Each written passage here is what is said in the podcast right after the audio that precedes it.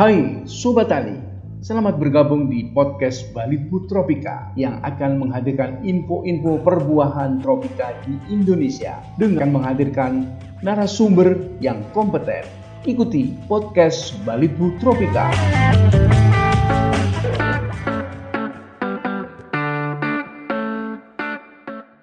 Selamat pagi.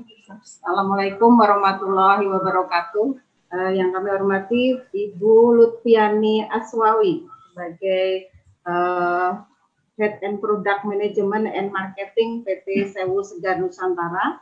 Dan Bapak Ibu semua peserta webinar ataupun bincang buah tropika online yang telah bergabung hari ini untuk bersama uh, membahas ataupun uh, mengikuti seri terakhir dari sesi pisang. Jadi kalau episode berseri begitu, yang hari ini adalah episode terakhir yang biasanya kita selalu tunggu-tunggu karena pada episode terakhir ini kunci dari episode-episode sebelumnya seperti itu.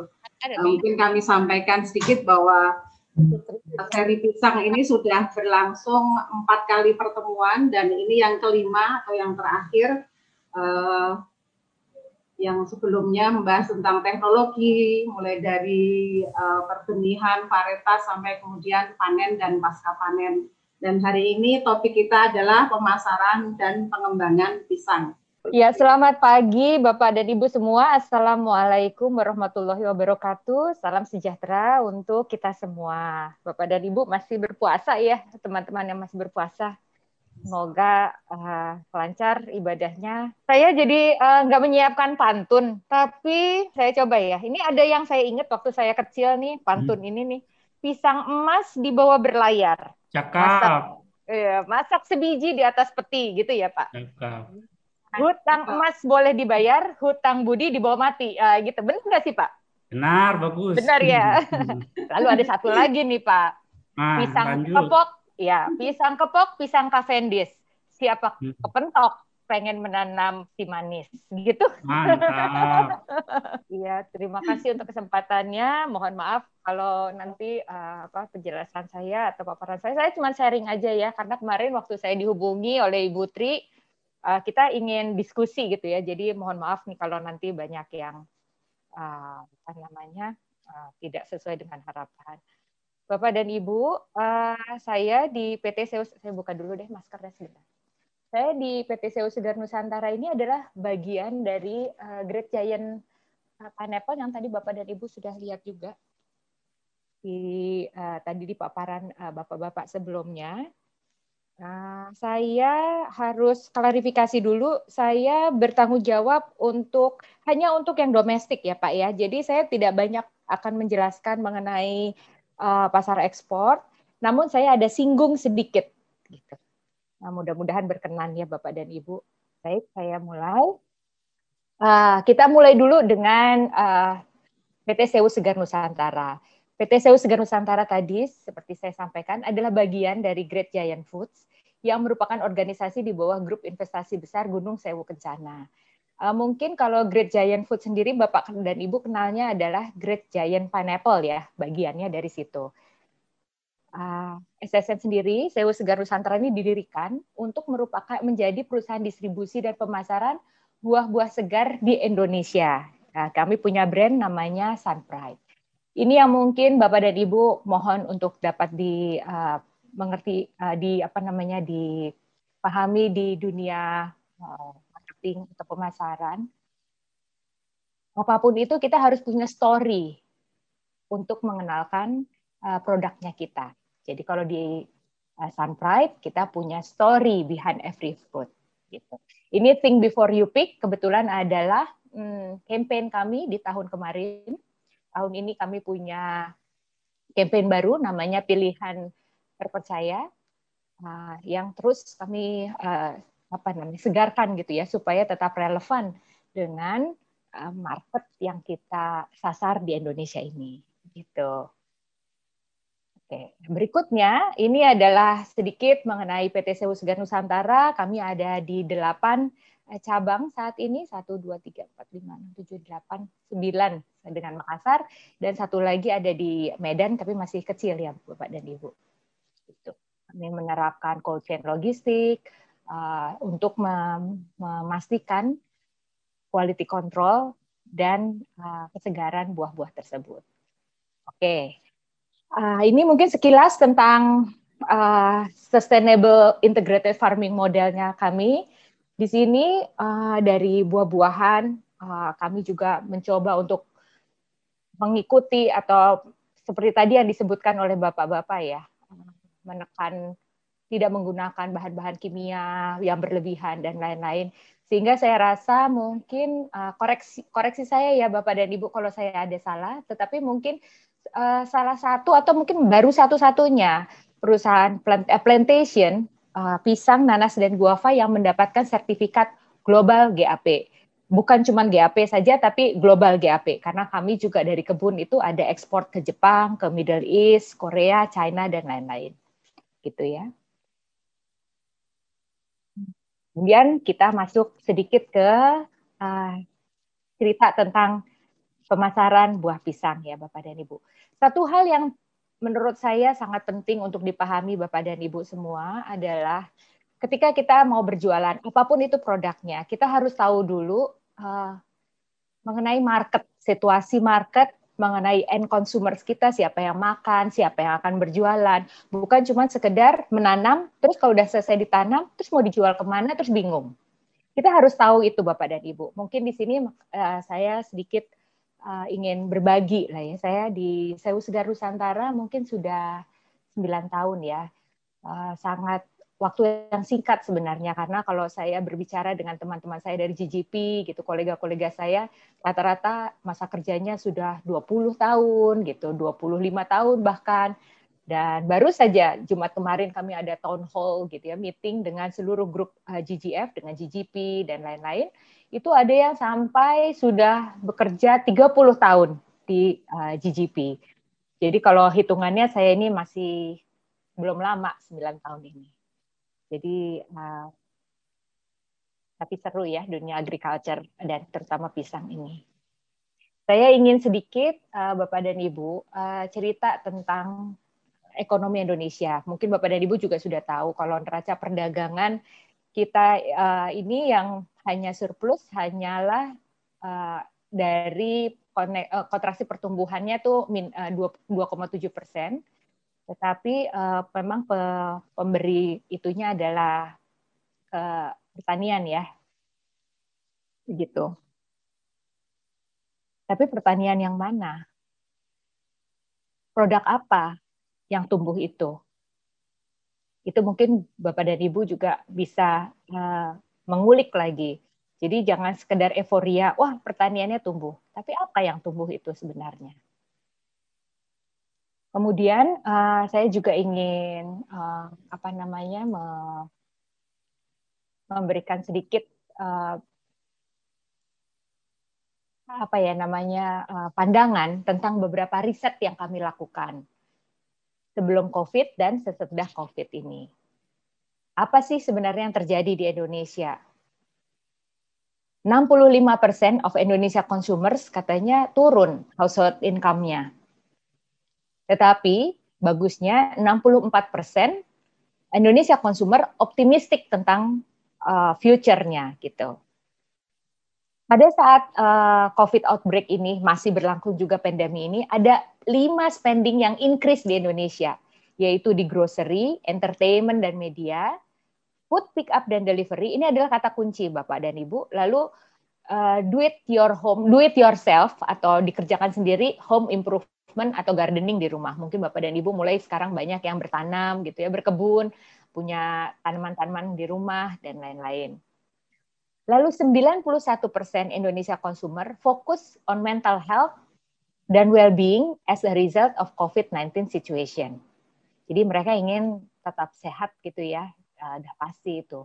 Tapi hal ini masih sebagian besar. Nah, kenapa ini penting? Karena dengan begini kita bisa melihat sebenarnya yang dibutuhkan konsumer itu apa.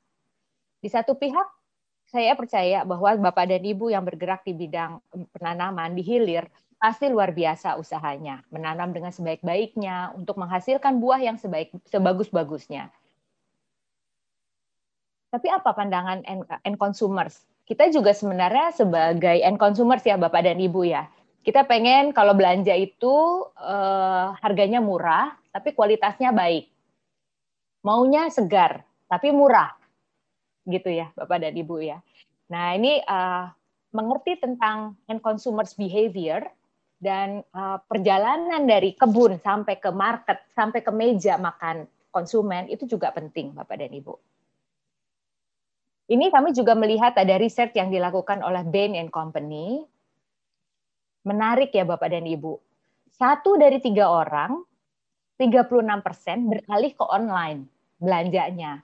Jadi uh, kalau dulu itu mungkin online ada tapi tidak seperti semasif seperti sekarang terutama kalau di Jakarta ya saya kurang tahu kalau di daerah Sumbar uh, bagaimana atau di daerah uh, Sumatera seperti apa atau di Bapak dan Ibu ada yang saya tadi lihat ada dari buru dan lain-lain. Tetapi kalau di Jakarta itu kelihatan sekali satu dari tiga orang beralih ke online uh, belanja itu kelihatan banget gitu ya. Karena dengan itu, maka pelaku industri perlu merespon secara cepat perubahan perilaku konsumen tersebut. Kenapa Bapak dan Ibu? Jadi jangan hanya berpikir bahwa kalau sudah sudah berta, apa namanya menghasilkan, terus mau dijualnya ke mana? Dijualnya ke pasar GT atau orang bilang maunya dipasarkan ke pasar modern trade. Bapak dan Ibu juga harus mengerti tentang yang namanya channel uh, distribution jadi channel distribution kalau dulu itu traditionally ada GT sama MT. Tapi kalau sekarang ada tambahan satu lagi yaitu online uh, dan marketplace digital gitu ya Bapak dan Ibu ya. Dari uh, riset yang kami dapatkan juga dari Bain Company, dari 36 responden yang tergolong sebagai new digital consumers, 94% dari mereka berencana untuk melakukan pembelian secara online pasca pandemi COVID. Jadi uh, yang tadinya uh, cuma coba-coba atau kepaksa gitu ya belanja online, mereka ada yang memutuskan sebagian besar dari mereka memutuskan akan terus belanja secara online. Hal ini apa yang menjadi krusial untuk kita sebagai produsen? Ini yang harus kita mengerti juga. Bahwa online channel itu adalah penting untuk membantu pemasaran buah buah yang pisang terutama ya yang Bapak dan Ibu hasilkan nanti untuk dijual gitu. Saya ingin memperlihatkan sedikit Bapak dan Ibu ada sedikit yang mungkin sama-sama kita lihat akibat dari pandemi. Nielsen mengatakan bahwa dari retail eh, audit di Indonesia itu turun 4,9 persen secara keseluruhan. Indonesia Modern Trade memang tumbuh 2% Bapak dan Ibu. GT-nya, pasar-pasar tradisional itu berkurang 11,5 persen. Tetapi dari yang tadi tumbuh itu, tumbuhnya ada di mana? Tumbuhnya ternyata Bapak dan Ibu, seperti Bapak dan Ibu tahu, pasti Bapak Ibu sering lihat ya, itu di minimarket. Minimarketnya tumbuh 6 persen. Tapi yang hyper dan supernya turun 9,5 persen. Artinya apa? Kalau Bapak dan Ibu lihat format minimarket, mereka itu kecil-kecil. Tokonya tuh kecil-kecil, tapi banyak. Sehingga apa?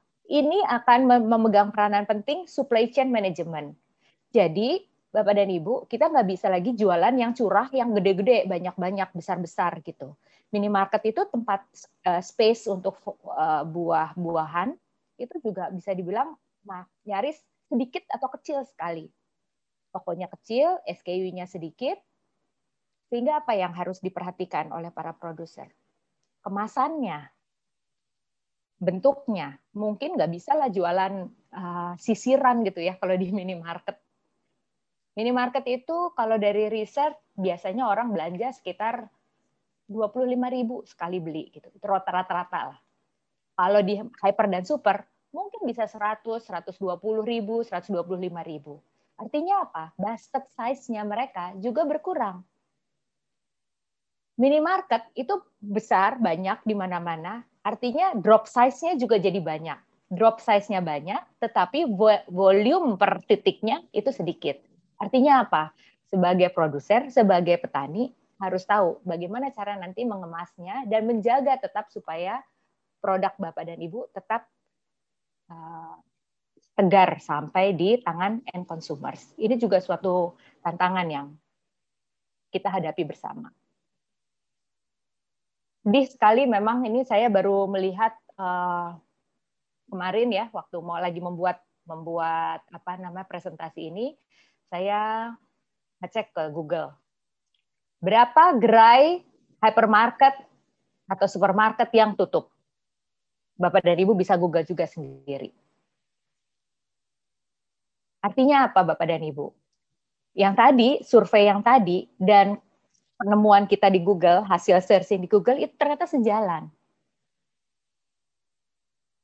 Ini yang perlu kita sama-sama pikirkan. Apa bedanya eh, format supermarket, format hypermarket, format minimarket? Bapak dan Ibu juga mungkin bisa nanti eh, Google juga ya. Kita semua punya punya smartphone gitu. Kita nggak cuman sekedar untuk share-share WhatsApp-WhatsApp yang uh, hoax gitu, tapi kita gunakan untuk mencari informasi-informasi yang berguna gitu ya, untuk menunjang uh, strategi penjualan kita. Artinya apa ini kalau begini?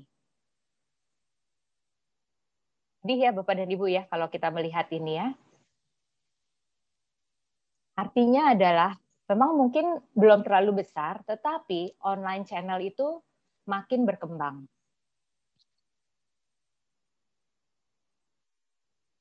Jadi pertumbuhan negatif modern trade tadi, kecuali yang format minimarket, ada juga uh, satu riset yang kami dapatkan dari McKinsey.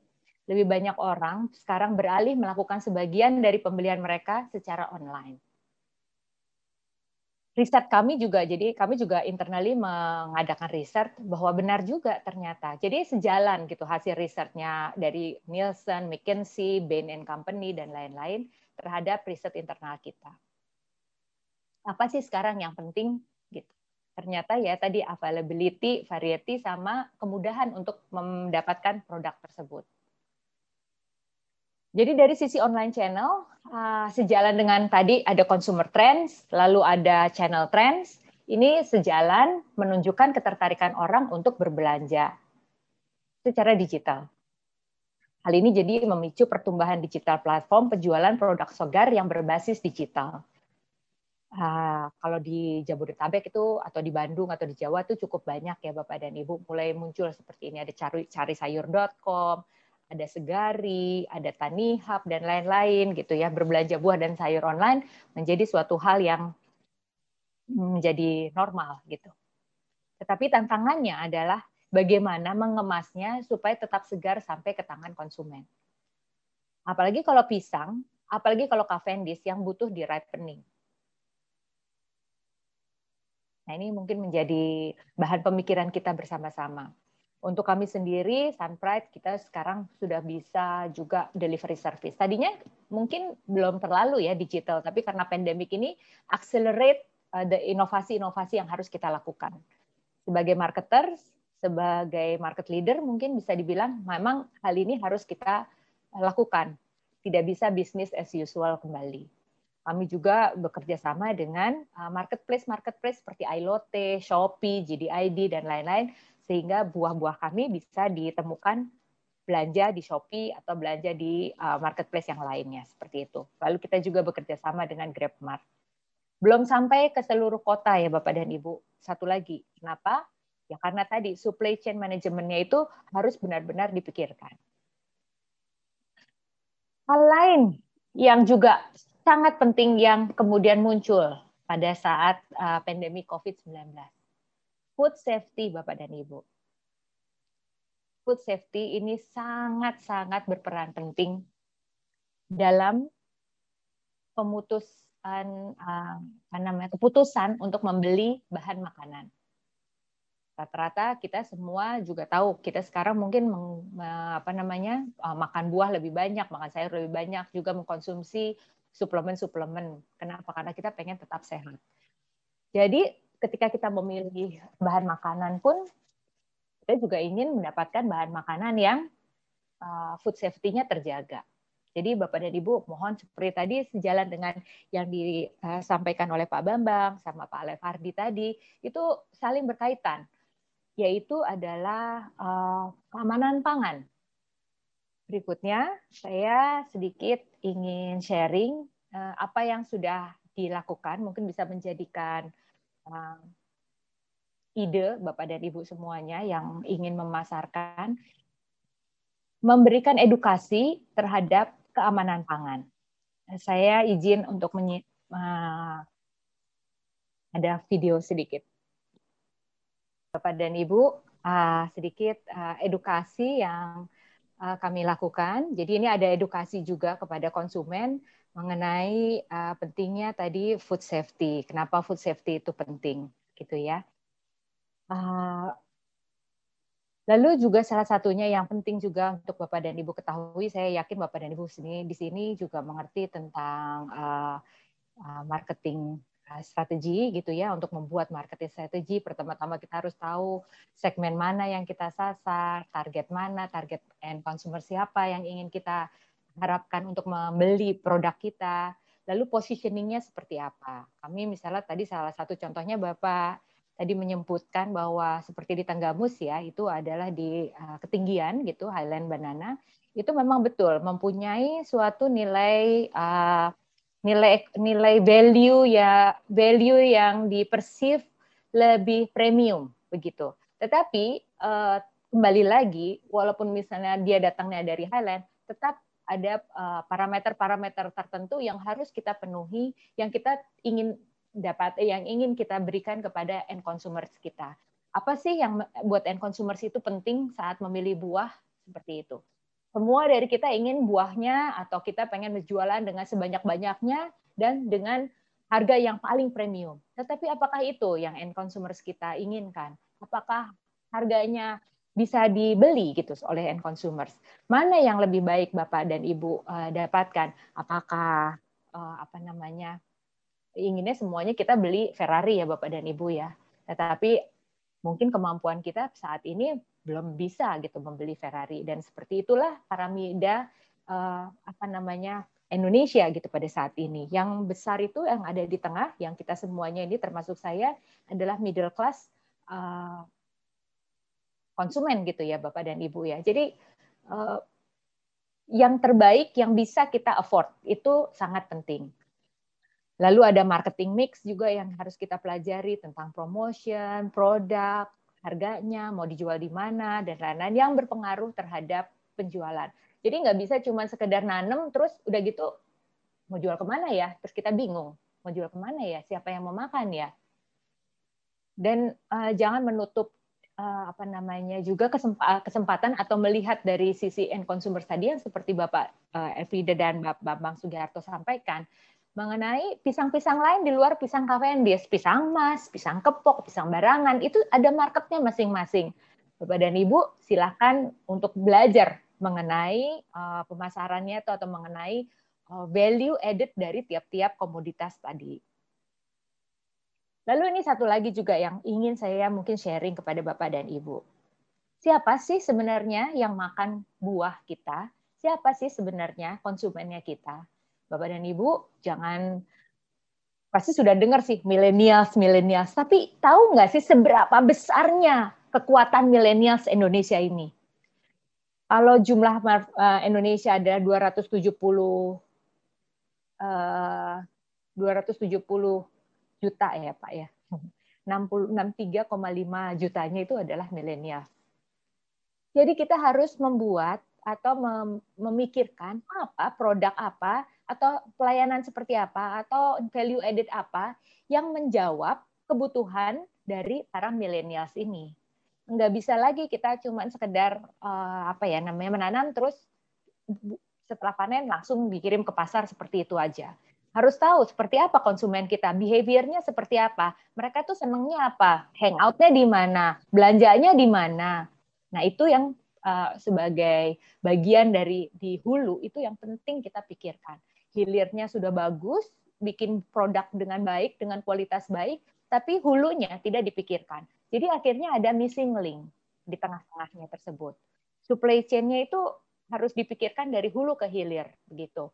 Bukan cuma sekedar menanam atau warehouse-nya, logistiknya dan lain-lain, tapi end consumersnya juga dan titik di mana mereka touch point-nya membeli atau mendengar tentang produk yang Bapak dan Ibu tanam itu juga harus dipikirkan begitu ya. Lalu ini juga uh, adalah 360 marketing degrees, mulai dari orang bangun tidur pegang HP, sampai tidur lagi pegang handphone juga. Itu seperti itu yang namanya 360 marketing strategi yang harus juga dipikirkan. Bagaimana kita supaya dekat dengan konsumen kita, supaya mereka uh, ingat terhadap produk kita. Atau kalau misalnya Bapak dan Ibu punya brand, ingat terhadap brandnya. Jadi bukan cuma sekedar jualan, ada di toko, tetapi bagaimana? Karena orang dari bangun sampai pergi ke toko, apalagi tadi ya, online itu sekarang mulai racing up gitu tinggi. Orang udah jarang lagi datang ke toko. Jadi harus ketemunya di mana? 360 marketing strategi ini yang juga harus Bapak dan Ibu pelajari. Begitu ya. Nah, ini mungkin summary saya sudah hampir selesai uh, dari paparan yang ini. Adalah pertama, Bapak dan Ibu, understand market potential to step in, to tap in. Uh, di sini berarti Bapak dan Ibu harus punya sales and marketing strategi yang baik. Kalau nggak bisa sendiri, ya berkolaborasi. Tadi seperti Bapak dan Ibu dengarkan, mungkin paparkan uh, ada food estate, eh, bukan food estate ya, apa ya tadi Pak yang di Tanggamus itu istilahnya Bapak? Uh, itu yang dari Tanggamus itu kami GGP yang beli, kami yang memasarkan. Jadi karena kami kan bagian dari GGP. Jadi kami memasarkan produk-produk yang ditanam di GGP juga gitu ya. Selain eh, di Tanggamus juga selain yang memang ditanam dari kebun kita sendiri.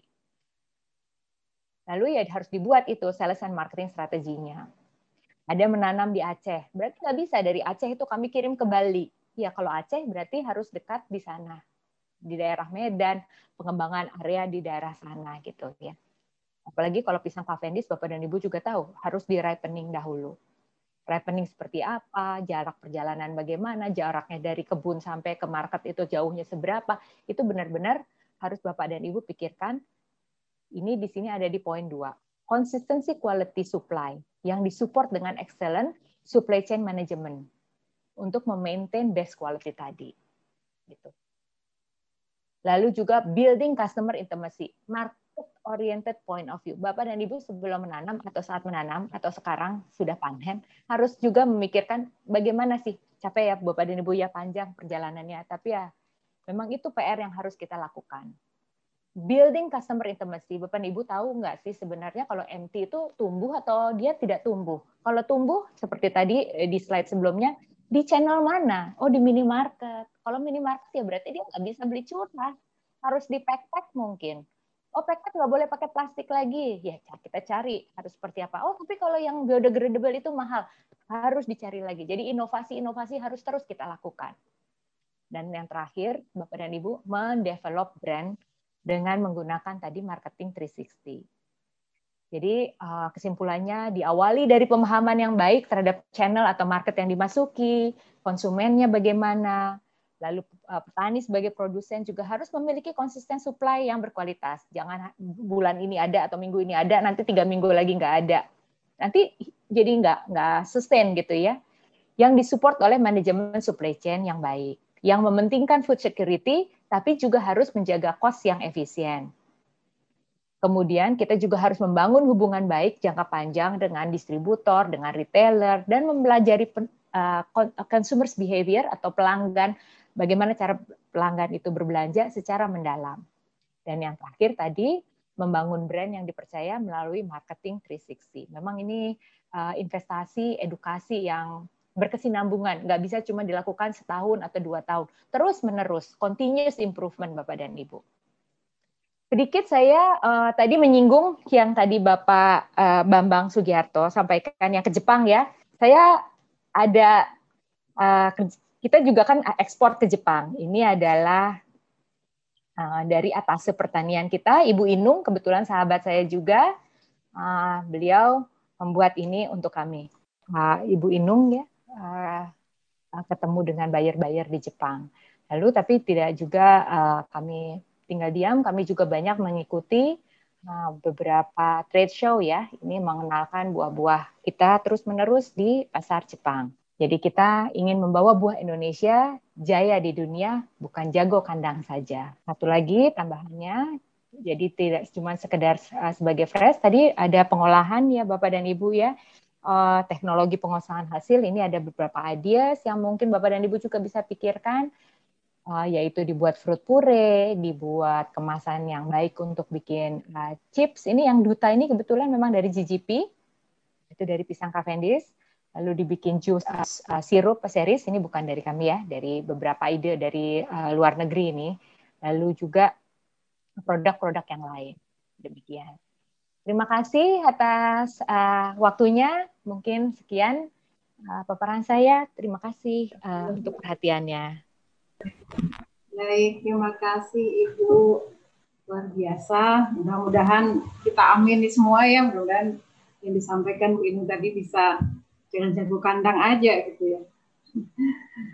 Yeah. Baik, memang uh. saya jadi ingat tadi cerita tentang uh, online ya Bu ya penjualan online. Ada teman di pasar modern Banturung gitu ya, yang yeah, pasar Bu. biasa gitu. Uh, sekarang pemasarannya mereka sudah difasilitasi dengan online juga gitu. Hmm. Iya, iya, iya. Untuk mungkin ada pasar-pasar tradisional dan semuanya itu akan menjadi seperti itu karena tadi hasil penelitian yang disampaikan Ibu bahwa memang uh, pemasaran online itu sudah menjadi tren sekali sekarang ini. Benar, benar, benar sekali. Dan ini ketika kita hendak berjualan online itu kan biasanya dibawa dengan kendaraan motor ya. Uh, jadi mungkin juga dalam bentuk yang packagingnya tuh yang kecil-kecil. Mungkin orang juga nggak mungkin beli uh, berapa ya tiga kilo gitu pisang gitu kan nggak mungkin. Dia pasti belinya satu uh, mungkin satu klaster pisang atau satu kilo. Dan nggak mungkin juga dengan cuman pisang saja mungkin dengan buah yang lain atau dengan sayur yang lain. Jadi um, hal ini juga perlu kita pikirkan sama-sama. Kalau kita juga tiap hari makan pisang terus juga mungkin apalagi pisang Cavendish terus gitu ya. Saya sendiri memang walaupun um, berjualan pisang Cavendish yang paling banyak tetapi juga senang mengkonsumsi pisang mas, lalu pisang raja bulu begitu. Uh, pisang kepok juga suka apalagi lagi lebar lagi Ramadan seperti ini senang sekali makan pisang uh, kolak pisang begitu. Ya dari pisang tanduk atau pisang-pisang lainnya gitu. Dan sebenarnya harga pisang mas di pasaran itu sedikit lebih tinggi daripada pisang Cavendish Bapak dan Ibu. Cuman memang kalau pisang Cavendish ini kan kulitnya agak lebih tebal ya, tapi lebih sebenarnya lebih rentan pisang mas kadang-kadang tidak perlu di ripening ya Bapak dan Ibu ya bisa langsung dijual. Jadi cost production-nya juga uh, rendah. Tapi kalau pisang Cavendish Bapak dan Ibu harus memikirkan tentang uh, ripening facility-nya gitu. Dan saat ini mungkin kalau kami sekarang uh, tadinya mungkin konvensional tapi sekarang sudah menggunakan uh, apa namanya? beberapa itu sudah menggunakan PRS jadi pressurized ripening system. Begitu. Dan itu iya, investasi yang tidak murah ya Bapak dan Ibu. Tapi keren ya Bu ya. Empasnya nanti berarti uh, untuk Lebaran beberapa varietas pisang gitu ya Bu ya. Benar, benar Bu. Kami juga sebenarnya bekerja sama juga dengan beberapa petani uh, lokal ya Bu dari Jawa Timur gitu.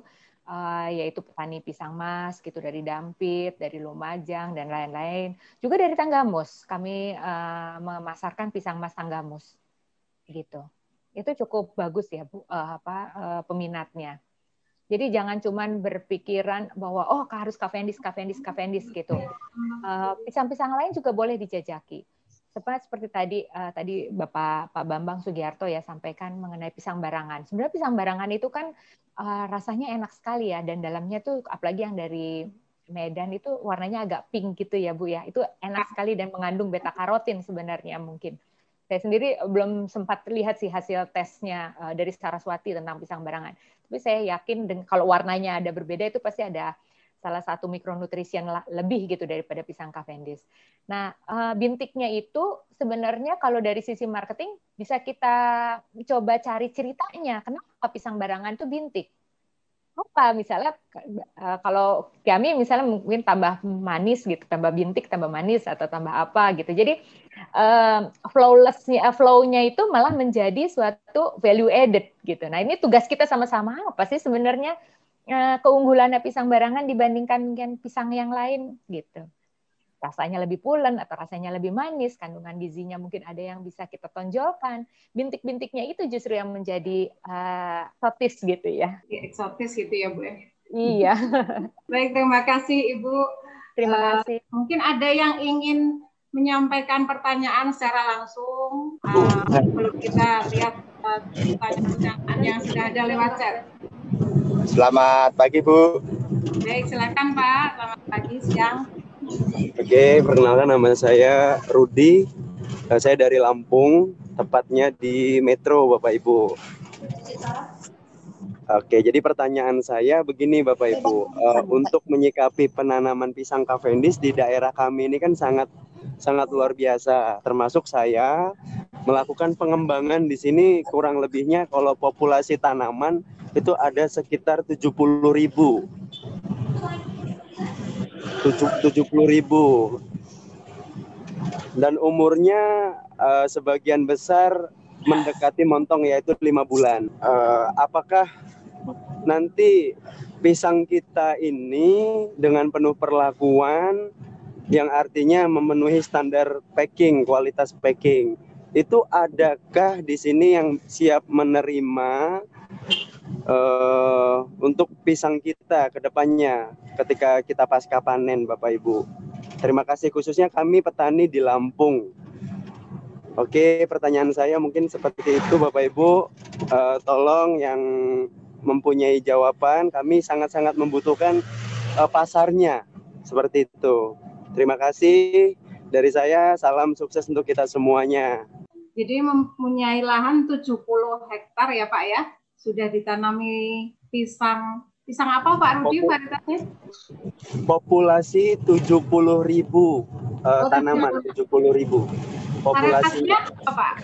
Kalau untuk hektarnya kami selalu memakai dalam satu hektar 2.200 populasi tanaman Bapak Ibu untuk uh, jarak tanam satu setengah kali tiga. Jenisnya pisang apa ini Pak? Pisang Cavendish varietas CJ30 Mojokerto varietas Grand 9 uh, Siegar campur Bapak Ibu. Yang pasti Cavendish. Iya, uh, mohon maaf ya, saya di sini tidak berkompeten, berkompeten untuk menjawab sebenarnya bisa diambil atau tidak. Tetapi yang pasti, okay. kalau Sewu Segar sendiri, karena kami mempunyai kebun sendiri ya Pak ya, jadi uh, pasti kami Iya, dari kebun yang kami tanam sendiri. Kalaupun misalnya ada kemitraan seperti yang di Tanggamus dan ada okay. di uh, Jambrana, lalu ada di Aceh juga. Jadi itu kemitraan-kemitraan uh, uh, apa petani ya, Pak ya, yang dikoordinir okay. oleh Kemenkoin dan dengan Kementan saya rasa juga Litbu. Jadi uh, ya jadi mungkin uh, harus ada kerjasamanya dahulu, Pak.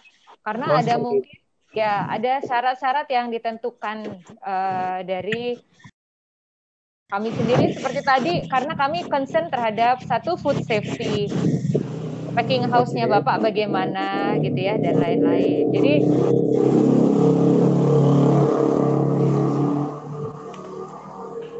Ya, jadi uh, uh, kalau dalam hal ini walaupun saya memang ada di pasar, tapi saya tidak berkompeten untuk me, me, apa namanya me, menjawab apakah bisa diambil atau tidak gitu Pak. Karena jadi harus berkoordinasi dulu, berkolaborasi dulu dengan uh, tim kami gitu.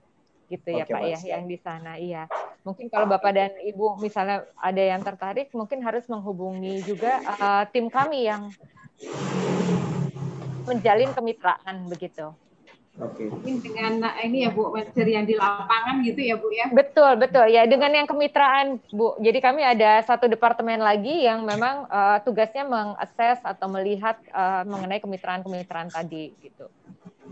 Kalau Pak Rudi ingin akses gitu, kira-kira gimana Bu? Uh, iya, ini uh, di uh, apa namanya mod, uh, inisiator atau penengahnya adalah dari Kemenko Kemenkoin ya Bu ya. Jadi kerjasamanya memang harus ada dari sana. gitu. Baik Bapak Ibu, kami dari panitia dan juga saya selaku pembawa acara pada hari ini, mohon maaf atas segala kekurangan dan kesalahan kami. Mudah-mudahan kita dapat segera bertemu kembali pada BBT online untuk komoditas yang lain, mungkin uh, manggis atau durian. Mohon bersabar untuk selalu tetap menunggu kehadiran BBT online Terakhir, wabillahi taufik wal hidayah. Wassalamualaikum warahmatullahi wabarakatuh.